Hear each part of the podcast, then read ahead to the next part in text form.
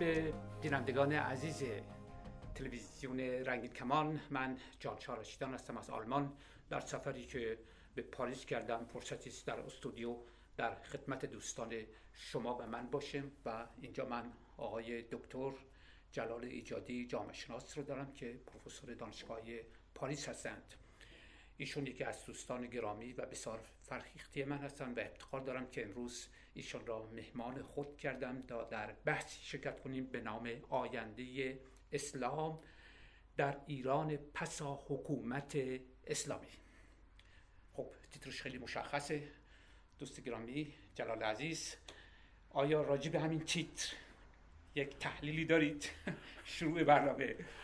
دلیلی که خیلی قبل از هر چیز از شما تشکر می‌کنم به خاطر این فرصتی که فراهم آمده. و کماکان بحثای این گونه بحثای اساسی و جدی برای کشور ما هم امروزش و هم آینده کشور ما هست. و این موضوعی که پیشنهاد می‌کنید یک امر در واقع استراتژیک هست. یعنی اینکه پس از این جمهوری اسلامی جایگاه این دین در جامعه ما چگونه خواهد بود؟ خب ما به طب کفبین نیستیم ولی به لحاظ تحلیل هایی که از روندهای مختلف جامعه می‌تونیم داشته باشیم و یا به حال واکنش جامعه نسبت به این پدیده تا حدودی نگاه بکنیم که در آینده چگونه این مطلب یا مشخصا اسلام جایگاهی بر خود خواهد داشت و به خصوص اینکه از این لحظه تا اون زمان ماها چه نقشی می‌تونیم داشته باشیم.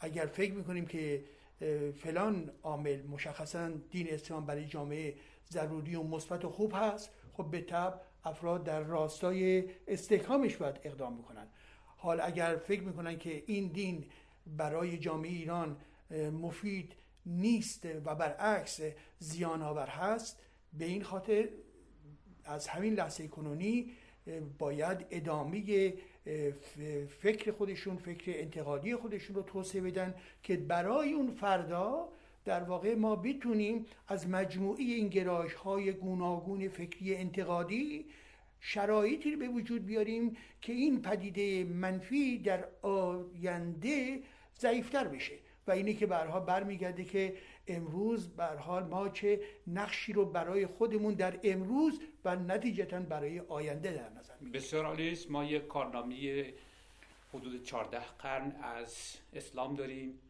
یعنی در اواسط قرن هفتم میلادی اسلام وارد ایران شد و بر در واقع به جامعه ما تحمیل شد.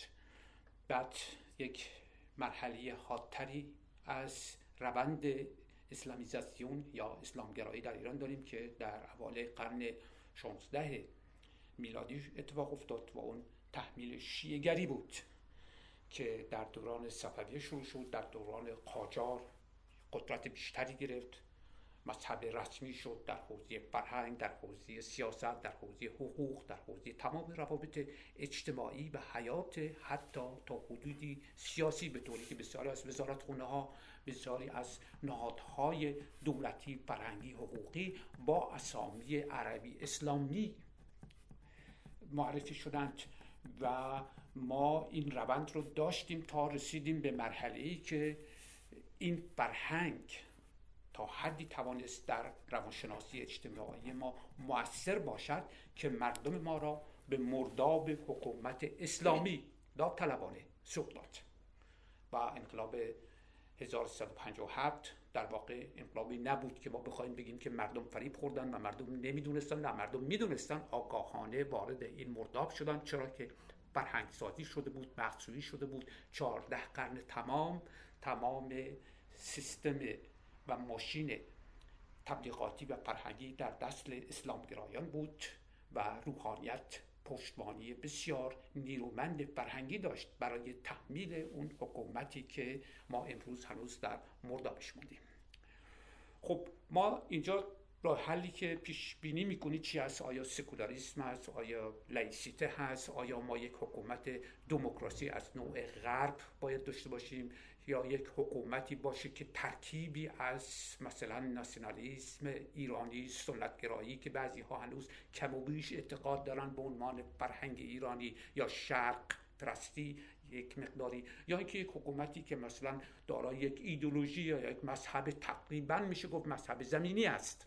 چون ما می‌تونیم مذهب آسمانی رو رها کنیم و به یک مذهب زمینی بپیوندیم. چیزی که در قرن بیستم در همین آلمانی که من زندگی می‌کنم اتفاق افتاد. در قسمت شرق آلمان هم نوع دیگرش اتفاق افتاد.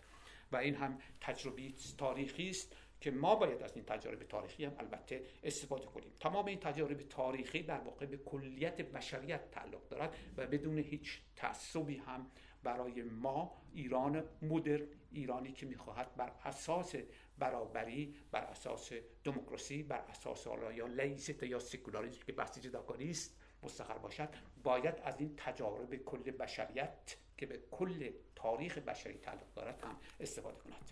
نظر تو جلال عزیز در این زمینه؟ چه کار باید کرد؟ آیا کدوم یکی از این گزینه هایی که من نام بردم به نظر تو در واقع چیزی است که ما پس حکومت اسلامی می توانیم بیشتر روی اون تیکه کنیم برای بازسازی ایرانی که 14 قرن در واقع عقب موندگی اسلامی اسلام زدگی دارد و ما باید در حال از این مرحله عبور کنیم و برسیم به اون مرحله و این فرصتی حکومت اسلامی تنها شاسی که برای ما گذاشته در واقع معرفی این 14 قرن تاریخ سیاه اندیشی هست که امروز ما می‌تونیم حتی یک کودک دبستانی هم می‌تونه دیگه این رو تشخیص بده. و تمام ماشین تبلیغاتی حکومت هم نمی‌تونه مانع این تحول فکری در مردم ایران بشه. بفرمایید. منم از همین با توجه به این نکته که گفتید یک واژه به کار بردید تجربه. تجربه ما با اسلام. تجربه جامعه ما با اسلام. بس بر سر این نیست که یک ملت در هویت عمومی فرهنگی و تاریخ تاریخ خودش دستخوش نقصان و نارسایی نیست. هرگز. ولیکن آنچه که از اسلام به جامعه ما رسید در این تجربه سنگین تاریخی اگر یک نگاه سریع بیاندازیم می‌توان گفت جنبه های مثبتی از اسلام به تاریخ ما اضافه شد؟ من فکر می‌کنم نه. آیا در عرصه فرهنگ جلوه های زیبا و ارزشمندی از اسلام به جامعه ما انتقال داده شد؟ من میگم نه. به چه خاطر به این خاطر که اگر اسلام رو در همین قرآن و در مجموعه احادیث و روایات امامان در نظر بگیریم شما وقتی که این رو می‌بینید و می‌خونید و متناسب با اون تجربه های سیاسی که بر پای اون ساماندهی شد همین ها جلوه های گوناگونی از یک خشونت تاریخی از یک تبعیض همه تاریخی و از یک سلسله خرافه گرایی ها و واپسماندگی های فکری در تجربه این ملت چیز دیگه نبوده است. و به این خاطر هست که آنجایی که اندیشای روشن خود رو گاه به گاه نشان دادن مانند انقلاب مشروطه و یا در حرکت برخی از نو به اندیشمندان جامعه روشنفکران جامعه غیر و غیره اینها در ارتباط با این حجم عظیم تجربه مذهبی اسلامی بسیار ضعیف و ناچیز بودن متاسفانه. و به همین خاطر هست که ما از کاروان روشنگری که در ارتباط با صحنه غرب به وجود آمد عملا دستخوش عقب ماندگی شدیم. بحث بر سر انتقال مستقیم و مکانیکی همه دستاوردهای بشریت نیست ولی به هر حال آنچه که اتفاق افتاد دستاورد کل بشریت هست و این روشنایی و روشنگری برای همه جوامع مورد استفاده باید قرار بگیره و همه جوامع باید بتونن بهش کمک بکنن تا توسعه بیشتری پیدا کنه. و ما نتوانستیم به اندازه کافی از این تجربه انسانی که جهان شمول نیست هست استفاده بکنیم. به چه خاطر؟ به خاطر استبداد سیاسی و به خاطر استبداد دینی و مجموعه ایدولوژی های خرافه گرایانه که در جامعه ما بوده. حال من فکر می‌کنم که واقعا ما احتیاج به یک مدرنیته داریم. مدرنیته ای که به صلاح جامعه توش بتونه نفس بکشه. مدرنیته یعنی چی؟ از نگاه من. که این رو متکی می‌کنه بر همون مدرنیته که در غرب بود. یعنی تمایل به قانونگرایی یعنی تمایل به اندیشه آزاد تمایل به نقد فکری تمایل به آزادی و نفی استبداد. اینها جلوه هایی از اون مدرنیته بود. خب به طب این رو میشه بسیار گستریتر مطرح کرد. رابطه مدرنیته با سکولاریزاسیون رابطه مدرنیته با لایسیته و غیر ولی که در یک مفهوم عمومی ما احتیاج به یک گشایش فرهنگی یک گشایش فلسفی یک گشایش مربوط به مناسبات اجتماعی داریم. خب این مسئله با به وجود آمدن عملا جمهوری اسلامی کاملا مسدود شد. جلوه هایی که در زمان رضاشاه بود و جلوه هایی که در دوران دوم پهلوی بود اونها به لحاظ به هر حال همون اشتباهاتی که در همون سیستم های حکومتی بود این جریانات اسلامی رشد کردن و رسیدیم به فاجعه انقلاب اسلامی و این فاجعه انقلاب اسلامی در واقع انفجار گنداب های ایدولوژیک و گنداب های روانی بود که در طول این تاریخ 1400 ساله انباشته و انباشته و انباشته شده بود و در یک لحظه به طرز کامل قدرت رو می‌خوان در دست بگیرن. و به این خاطر هستش که حال در این دوران جدید این تجربه چهل سال اخیر ما رو به حال بر این وامی داره که بیش از پیش نگاه نقادانی به جامعه خودمون داشته باشیم به سیاستمداران جامعه داشته باشیم به روشنفکران جامعه داشته باشیم و ببینیم که واقعا این سیاهکاری ها و یا به حال این مجموعه زیانهایی که نتیجه این مکانیزم استبدادی سیاسی و شیعگری در ایران بود رو چجوری می‌تونیم پایهای اون رو سوس بکنیم؟ برای یک آینده که بتونیم درش نفس بکشیم. و به این خاطر هستش که من فکر می‌کنم که واقعا یکی از زمینه های اصلی کار در همین دوران خب به تب در عرصه سیاست می‌گوییم رفتن به سوی یک دموکراسی متکی بر سکولاریزم. سکولاریزم یعنی جدا کردن سیستم حکومتی از مجموعه نهادها و ایدولوژی های دینی و شیگری فقه قرآنی و غیر و غیره. این خودش یک پروژه بزرگه. را به راحتی شما نمی‌توانید به این برسید. یک پروژه بسیار سنگین و بسیار بزرگ است و خود این برمیگرده به تربیت خود نخبگان ما امروز. حتی نخبگانی که امروز از مسئله سکولاریسم صحبت می کنند آیا اینها واقف هستند که فردایی که ایران بخواد بر پای یک سکولاریزم عمل بکنه چه هزینه هایی رو باید بپردازند؟ آیا اینها آگاه هستند که اون کسانی که قدرت دینی رو از دست خواهند داد اونها پس فردا مقاومت خواهند کرد اونها پس فردا کودتا خواهند کرد اونها پس فردا در واقع به طرز های گوناگون از اعتقادات موجود در جامعه استفاده خواهند کرد که جلوی این حرکت سکولاریزاسیون جامعه رو بگیرند. و به این خاطر هستش که ما در ارتباط با این پروژه عمومی مربوط به امر سیاست در جامعه باید تربیت به صلاح نخبگان سیاسی رو در نظر داشته باشیم و در این ارتباط کسانی که روشنفکر هستن کارهای فکری گوناگون کارهای نقادی گوناگون می‌کنن. این حوزه اصلی فکری که مربوط به مدرنیته رو باید در پیش بگیرن. از هیچ چیزی نهراسن. تمام امکانات دانش جهانی رو در واقع گرد خودشون جمع بکنن و اینو پخش بکنن در دل جامعه که خود این ام منجر به چی بشه؟ منجر به نوعی آموزش همون نخبگان سیاسی تا یه حدودی برای بخشهایی از جامعه بشه که جامعه بتونه این بار نفس آزادانی بکشه و از درون این فضای دینی خفه کننده در واقع خارج بشه. و نکته آخرم اضافه بکنم. برخلاف برخیا که امروز هستن در خارج کشور می‌گویند بر حال همطور که در مسیحیت بعد از 15 قرن عملا رسیده شد به اصلاح اصلاح در دین با پروتستانتیسم. اونا نظرشون برای این هست چیه؟ همین قاعده در مورد ایران اجرا خواهد شد. یعنی چی؟ یعنی که 1500 سال از عمر اسلام گذشته و ما رسیدیم به دوره جدیدی که به 500 سال بعد هستش و به این خاطر هستش که عملا اسلام به مرحله اصلاح رسیده است. که من هم چیزی اعتقاد ندارم. اسلام برای من رفور پذیر نیست. بله. و به این خاطر هستش که به علاوه ما نباید گسست خودمون رو از الگوهای اسلامی به سوی الگوهای نیمچه اسلامی یا اسلام رحمانی بکشانیم. ما از این مدل عمومی باید کاملا خارج بشویم.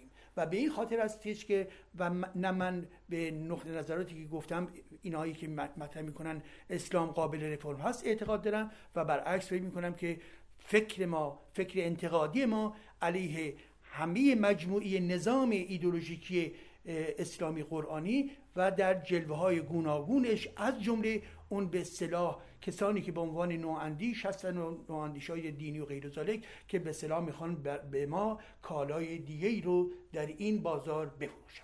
حالا من یه سوالی از تو دارم جان. تو اشاره کردی به اسلام به اصلاح رحمانی اون چیزی که در آیات مدینه مکیی هست و اون چیزی که در آیات مدینه یا همون اسلامی که با صدها آیه قطاله دقیقا یک رنگ و لعاب خشونت آمیز سیاسی و قدرت طلبانه و جاه طلبانه داره که تاریخ هم این رو به ما نشان داده و تاریخ اسلام هم در طول چارده قرن در حال کشورگشایی و غارت و چپاول و و تمام اون چیزایی بوده که در واقع در به پیدایش خود اسلام هم معمول بود در زمان خود محمد. یعنی قافله ها را می زدن به زنان مردم به عنوان مانند احشام تجاوز می‌کردن مالکیت خود خودشون رو تثبیت می‌کردن با آیاتی که در قرآن می آوردن از به نام الله. تمام اینا نشون میده که در واقع زمانی که ما در قرن 18 دورانی که شما در اینجا در فرانسه سیکل دلومیخ رو داشتید یعنی قرن نورانی قرن نورها در کشور ما آلمان ما آفکلیغون داشتیم. آدمایی بودن مثل کانت مثل شیلر مثل شوپنهاور در کشور ما آلمان و شما هم خودتون جامعه شناس هستید تحصیل کرد هستید در همین فرانسه و می‌دونید کسایی که بودن که اینجا خیلی هم اتفاقا الگو بودن برای حتی کشورهای دیگر. در انگلیس هم کسای برجسته بودن Enlightenment بود اونجا. و تمام این تحولات که سر تا سر اروپا را فرا گرفت تا آمریکا هم پیش رفت جفرسون بود مدیسون بود انقلاب دوران بسیار دکلاراسیون دو لاندپاندانس امریکن. اون هم, هم خودش یک بحث بسیار مهمی است که دارای یک قانون اساسی بسیار مترقی بود در زمان خودش و الگویی بود برای بسیاری از کشورهای دیگه. ولی تمام این تحولات یعنی از دوران رنسانس یا همون لوسیک دلومیر در فرانسه تا مرحله که ما می‌رسیم به قرن 19 اومنیسم اینجا سوال میشه و این تکامل دهنیه در واقع این تحولات اجتماعی در سطوح دیگری حقوقی، قضایی، سیاسی، برابری، وجود زن و مرد در صحنه اجتماعی، فرهنگی به صورت برابر و بعدها این به ادامه خود باعث تحولات بسیار وسیعی شد که در کشورهای اسلام زده چنین تحولاتی صد شد. اینجا تحجر اسلامی بود اینجا استبدادی بود که اونجا حاکم بود اینجا ترکیبی از این دو بود. یعنی ما در جهان سوم اگر نگاه کنیم این پنج و چند کشور اسلام، اسلامی یکی از اونها نتونست این تحولاتی که در اروپا صورت می‌گیره بسیار در دنیای کفر بپذیرد و این تحولات را در جامعه خود حذف کند. بتواند به نحوی که با فرهنگ حتی اون جامعه هم متفق باشه یک نتیجه برسونه که این کشورها امروز در زمره کشورهای عقب مانده جهان سوم باقی نمانده باشند. ما این تحولات رو در اروپا دیدیم در امریکا هم تونست شکل بگیره در دیگر کشورهای غیر اسلامی مثل ژاپن مثل کره مثل سنگاپور کشورهای دیگه حتی هند امروز هم هم داره صورت می‌گیره. ولی کشورهای اسلامی تنها کشوری که ما ازش بعد از اون تحولاتی که در 1923 در ترکیه صورت گرفت یعنی پایان عمر دولت عثمانی و پیدایش به اصطلاح یک حکومت سکولار که یک مقدار از laïcité فرانسه هم کپی برداری کرده بودن دیدیم که باز نتوانست چرا؟ برای اینکه کماکان اونجا ریشه های اسلام بود. دولت نقش در واقع روحانیت رو بازی می‌کرد. به صورت نهادین شده اون اسلام وجود داشت نه به شکلی شمایلی که در ایران و عربستان و کشورهای دیگری وجود داشت ولی به حال وجود داشت با اینکه پیشرفتایی هم کردن هم در زمینه فرهنگی هم در زمینه روابط اجتماعی و اقتصادی که در کنار کشورهای غرب داشتن کشورهای اروپایی داشتن ولی کماکان راه بازگشت اسلام هنوز میسر بود که امروز ما شخصی به نام اردوخان رو اونجا می‌بینیم که بازگشت به دوره دوران همون عثمانی رو در نظر داره جاه طلبی می‌کنه و ما شرایط اونجا رو می‌بینیم حالا ما چیکار کنیم که این شرایط در ایران پسا حکومت اسلامی به وجود نیاید؟ یعنی یه شخصی به نام اردوغان وجود نیاد یا یک حکومتی بر اساس یک مذهب معینی به وجود نیاد؟ بحثی که من اینجا می‌خواستم بکنم اشاره کنم فقط تفاوت هایی که بین سکولاریسم و لایسیته هست. لایسیته در واقع همون سکولاریسم پویا و دینامیک است که طبق گفتی اسپینوزا خود را بروز می کند خود را منطبق با شرایط مادی و ذهنی جامعه می کند به طوری که مذهب بنابر اون میل باطنی که دارد نتواند در حیات سیاسی فرهنگی اجتماعی حقوقی و تمام اصولا زوایای مختلف جامعه نفوذ کند. ما در در اسلام مثلا نهی از منکر داریم. اینو اون میسیونرهای مسیحی هم در سرتاسر سر جان همین از منکر رو تبلیغ کردن. یعنی مذهب میل باطنی داره نفوذ کنه رخنه کنه. من مذهب رو مذهبی کنه.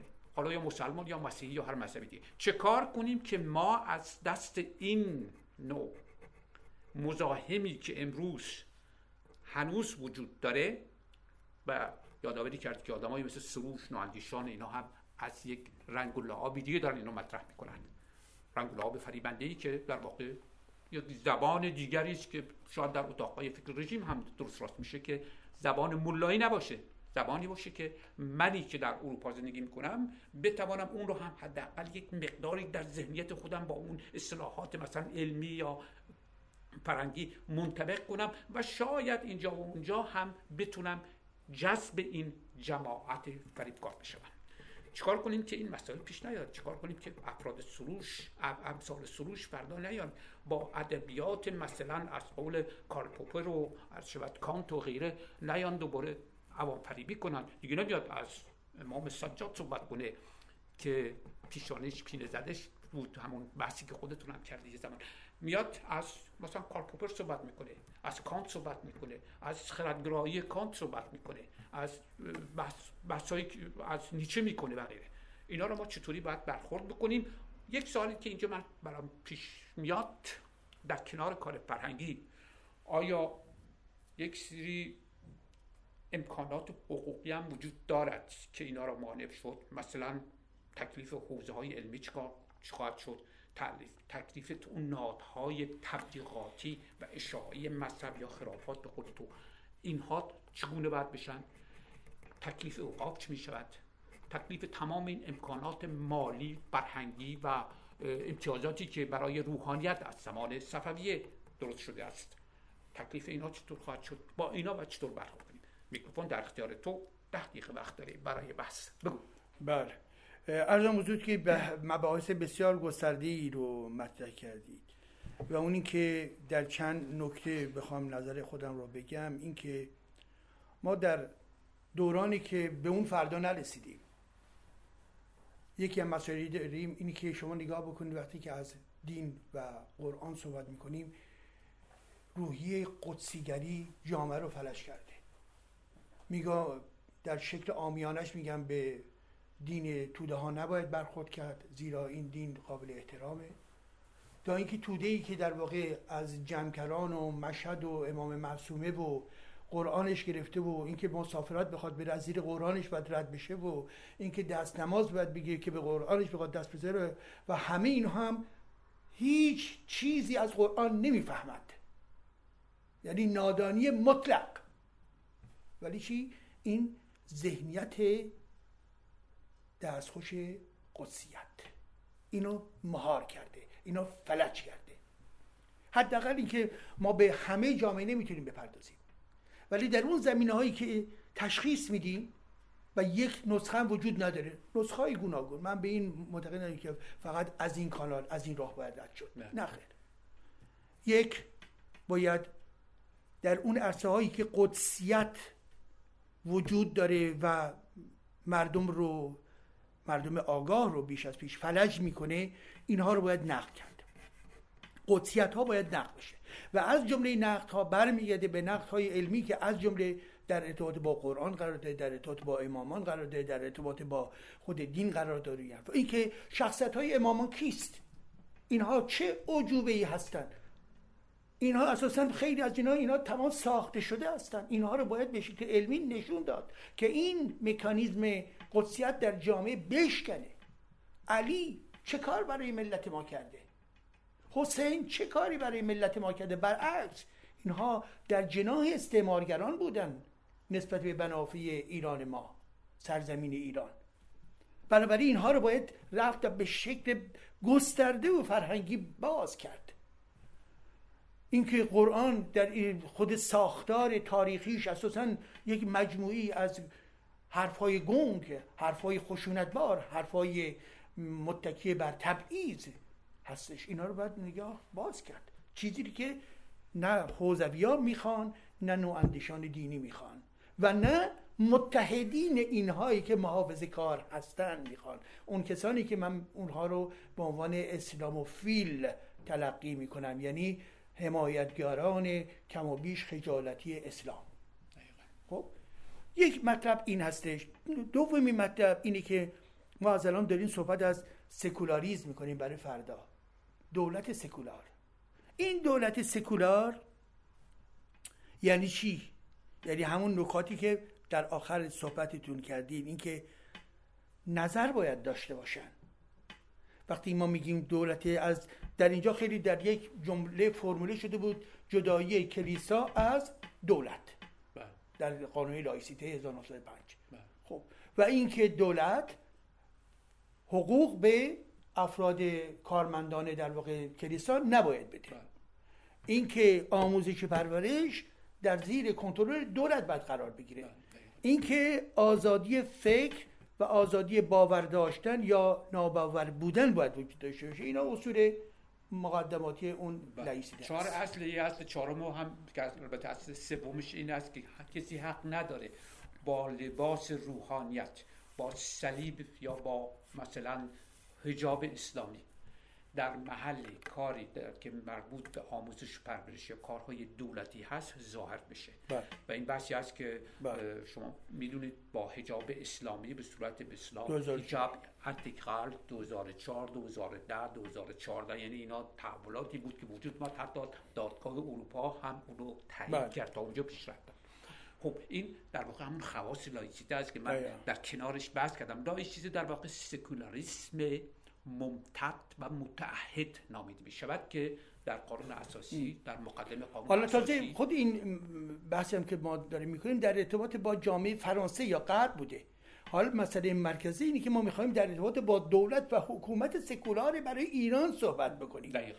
که بنابراین پرنسیپ های عمومی تئوری رو باید در نظر بگیریم بله. که نتیجه تجربیات ملت های گوناگون روشنفکرهای گوناگون و سیاستمداران گوناگون بودن حال در ارتباط فردی به نام بویسون که یکی از متفکران لایسیته در اروپا در فرانسه هست اتفاقا اشاره می‌کنه میگیم ما در کنار کار فرهنگی با جامعه رو برای قبول تقبل اون اصول توجه کنید اصول پرنسیپ ما نمیگیم قوانین اصول هستن.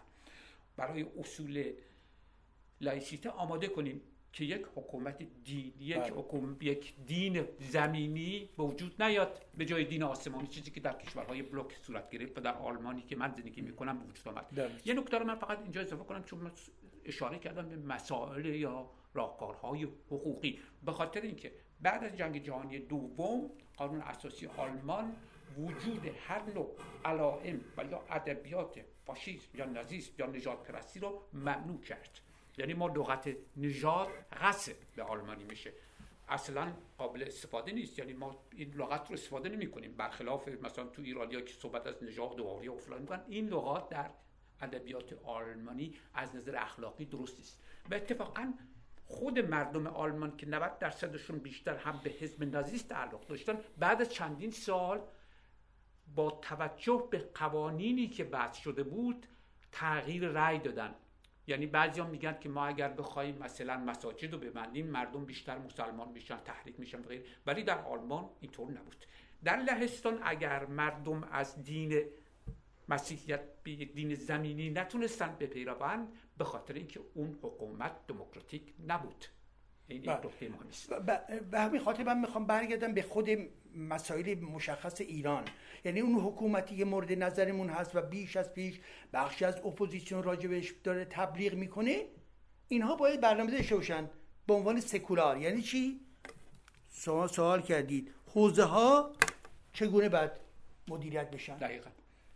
وقف اوقاف چگونه باید باشه؟ آموزش پرورش چگونه باید باشه؟ بله. شما نگاه بکنید همین فقط مسئله آموزش پرورش رو بردارید. از سطح ابتدایی تا دانشگاهی مجموعه این آموزش در رده های مختلف آلوده به آموزش های دینی و فقه شیعه هست. و به همین خاطر باید کسانی که دورنمای این حکومت رو دارن. یعنی نخبگان سیاسی. باید خودشون رو آماده بکنن. پروژه باید داشته باشن که این جداسازی دین از دولت بعدی چگونه در زمینه آموزش باید صورت بگیره. تمامی کتاب های درسی مجددا مورد آزمایش و به هر حال نقد باید قرار بگیره. تمام سیستم های مربوط به کنکورها باید در واقع زیر و رو بشن. تمام مطالبی که مربوط به خود حتی آموزش استادان آموزش معلمان آموزگاران هست اونها کاملا باید مجددا بازرسی بشن که یک دستگاه آموزشی مربوط به سیاست عمومی دولتی به وجود بیاد که اینها هی بر ما نقل نزنن برسن به امر دین و امر شیعگری در ایران. و به علاوه اوقاف یک قدرت اقتصادی بسیار پرزوری هست. شما چگونه می‌خواهید از دست آخوندها تمام امتیازهای اقتصادی اینها رو که برمیگرده به بخش اوقاف رو ازش جدا بکنید. به راحتی نیست. چه بسا؟ شما ناچار باشید که از مراحل تکنیکی و تاکتیکی نیز و حقوقی. و بنیادگذاری های قانون گام به گام اینها رو به عقب بنشونید. ولی که اینها کسانی نیستن که راحت بپذیرن. کسانی که یعنی کسان هم طرفداران خود دین منظور من فعالان این دین آیت الله ها و ایدولوکا و این حرفا و خود مردم حتی. آره. مردمی که بر اساس قاعده مربوط به اسلام و شیعه حقوق قضایی در جامعه جاری بوده به اونها عادت کردن. یا اون رو جنبه به صلاح قدسیوار بهش نگاه می‌کنن. به همین خاطر هستش که ما برابریم اون که مهم هستش با پیشبرد پروژه های به این گونه.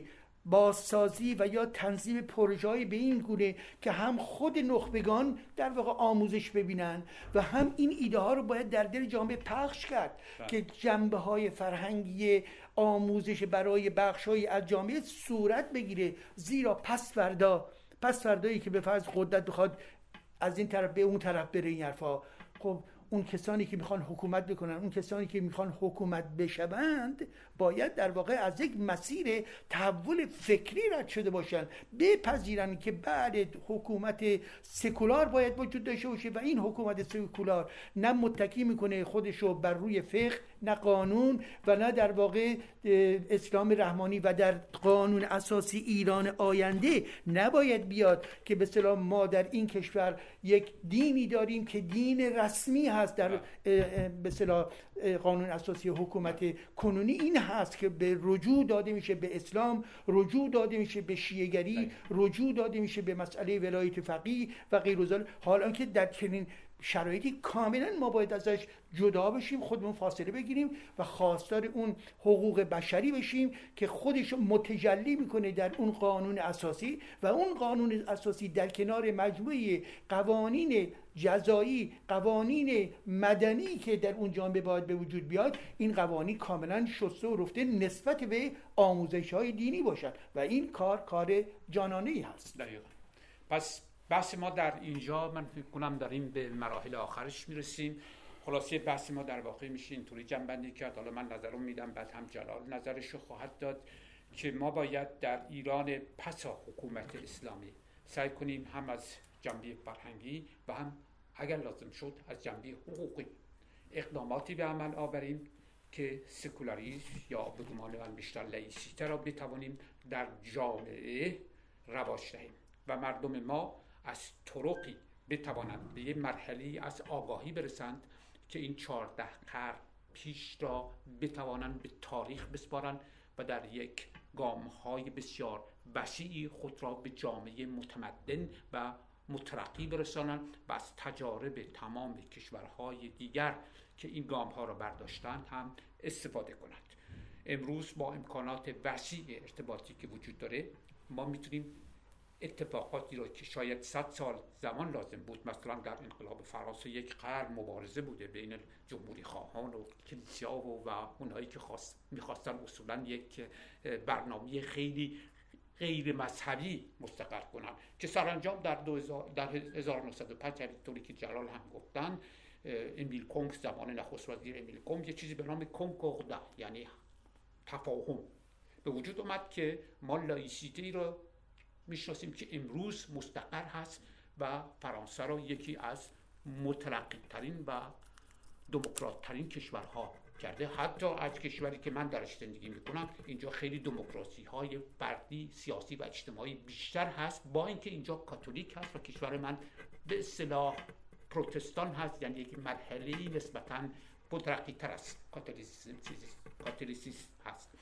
ولی خب اینجا این روند لایسیته طوری بوده است که توانسته است این کشور را امروز به عنوان یک نمونه در آزادی های فردی و اجتماعی برای ما الگویی بسازد که در ایران آینده شاید بتوانیم از این الگو با توجه به فرهنگ خود ما با توجه به امکانات ذهنی و مادی که در ایران وجود دارد استفاده کنیم. من فکر می‌کنم مردم ایران بیشتر لعیک هستند تا سکولار. منتها خوب شاید لغت لعیسیته رو نمی‌دونن و این ما هستیم که داریم لعیسیته رو با تمام اون ابعاد مترقیش و تجارب تاریخی که در فرانسه داشته و چند کشور دیگر. البته معرفی می‌کنه به خاطر اینکه من می‌دونم در دنیای مجازی مردم ایران اکثرا خصوصا دست جوان لعیک هستند.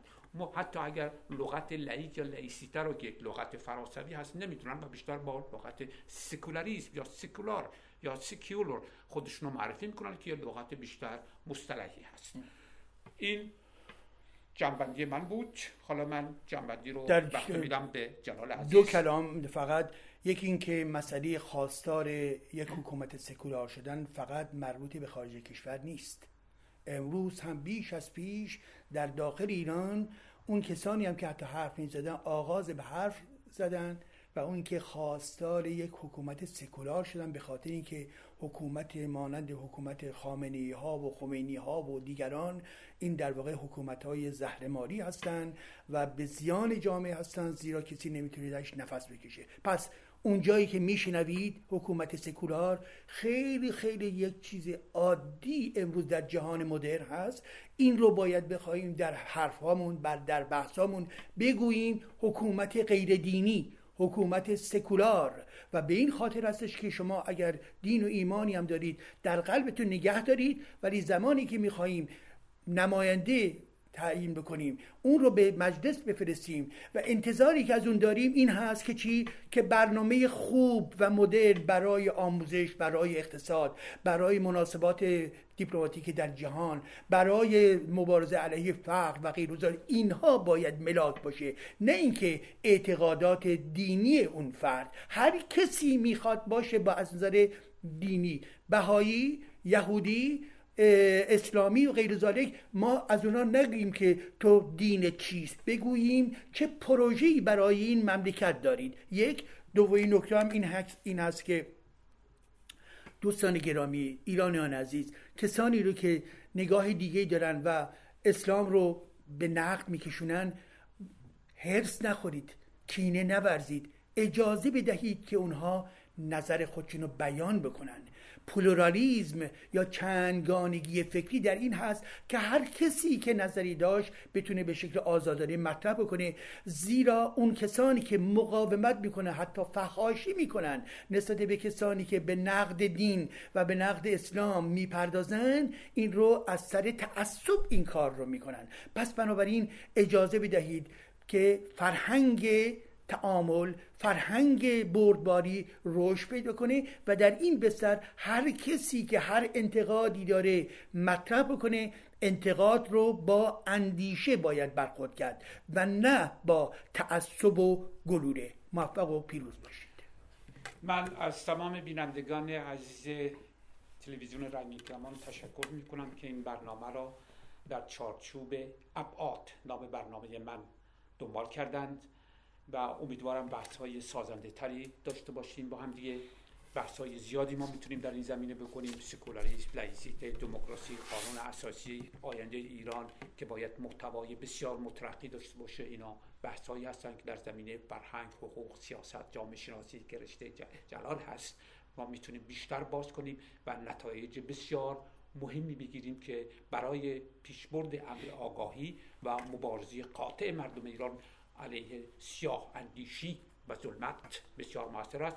همینطور که جلال هم گفتن ما با مذهب و دیدگاه مذهبی هیچ گونه مخالفتی نداریم. انسان ها آزاد هستند در یک جامعه متمدن و مترقی و دموکراتیک که آزادانه فکر کنن هر نظری که دارن هر مذهبی که دارن و یا اگر لا مذهب هستن اینا همه از نظر حقوقی آزادی و برابری کامل دارند. این بود بحث ما. من سپاسگزارم از دلال عزیز. متشکرم. فرصتی دیگر درود بر تمام شما. متشکرم.